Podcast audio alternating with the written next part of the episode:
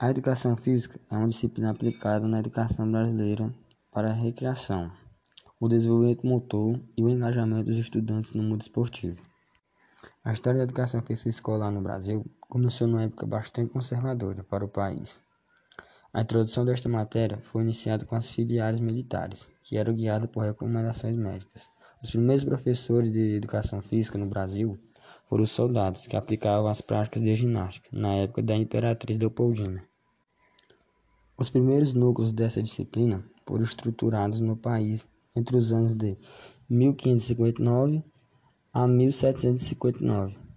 Durante muito tempo, a educação física esteve ligada ao movimento corporal e à prática de peteca, arco e flecha e atividades recreativas. Em 1824, com a promulgação da primeira Constituição do Brasil, o Império determinou a escolarização dos brasileiros, de forma gratuita, mas ainda não existia uma preocupação com a atividade física. Só em 1846, a Escola Normal da Praça da República, em São Paulo, já tinha aulas de educação física, mas foi apenas em 1971 que a educação física foi reconhecida como importante prática educativa. Neste contexto, a Lei de Diretrizes e Base da Educação Nacional nomeou as disciplinas com orientação teórica e as de cunho prático, que só reprovavam por faltas, como educação artística, inglês e educação física. Com isso, a educação física ganhou um programa de aulas que contempla a prática de ginástica, jogos, desportos, dança e recreação. O objetivo desta matéria é estimular os hábitos saudáveis de vida, o equilíbrio e o desenvolvimento do corpo e do espírito. A mais antiga notícia sobre a educação física em terras brasileiras data o ano de sua descoberta de 1500. Tal fato se deve ao relato de Pedro Vaz de Caminha, que em uma de suas cartas, que relata indígenas dançando, saltando, girando e se alegrando ao som de uma gaita tocada por um português. De modo geral, sabe-se que as atividades físicas realizadas pelos indígenas no período do Brasil colonial estavam relacionadas a aspectos de cultura primitiva, tendo como características elementos de cunho natural, como brincadeiras, caça, pesca, nado e locomoção, utilitário como aprimoramento das atividades de caça, agrícolas e etc. O início do desenvolvimento cultural da educação física no Brasil, apesar de não ter ocorrido de forma contundente, ocorreu no período do Brasil Império, pois foi nesta época que surgiram os primeiros tratados sobre a educação física. Em 1823, Joaquim Antônio Serpa elaborou o Tratado de Educação Física e Moral dos Meninos. Esse tratado postulava que a educação física englobava a saúde do corpo e a cultura do espírito, e considerava que os exercícios físicos deveriam ser divididos em duas categorias: os que exercitavam o corpo e os que exercitavam a memória.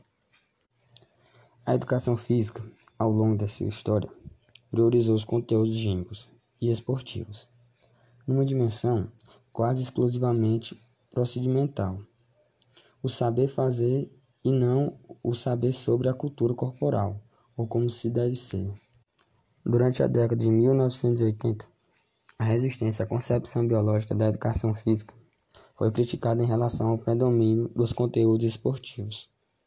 Atualmente, coexistem na educação física diversas concepções, modelos, tendências ou abordagens que tentam romper com o modelo mecanicista, esportista e tradicional, que outrora foi embutido aos esportes. A concepção pedagógica, psicomotricidade, foi divulgada inicialmente em programas de escolas especiais, voltada para o atendimento de alunos com deficiências motora e intelectual. É o primeiro movimento mais articulado que surgiu a partir da década de 1970 em oposição aos modelos pedagógicos.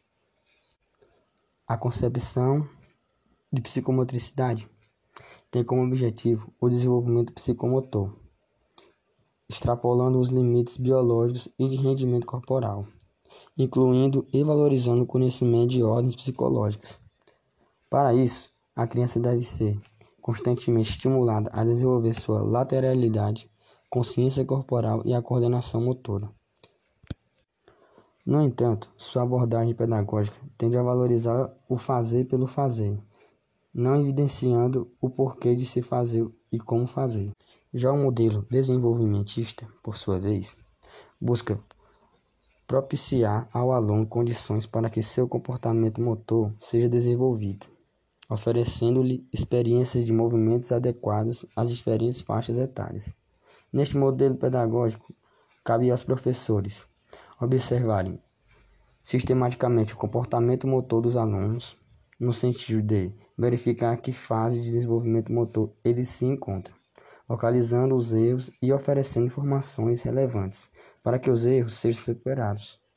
A perspectividade pedagógica, saúde renovada, diferentemente das citadas anteriores, tem por finalidade, e convicta e às vezes única, de ressaltar os aspectos conceituais acerca da importância de se conhecer, adotar e seguir conceitos relacionados à aquisição de uma boa saúde.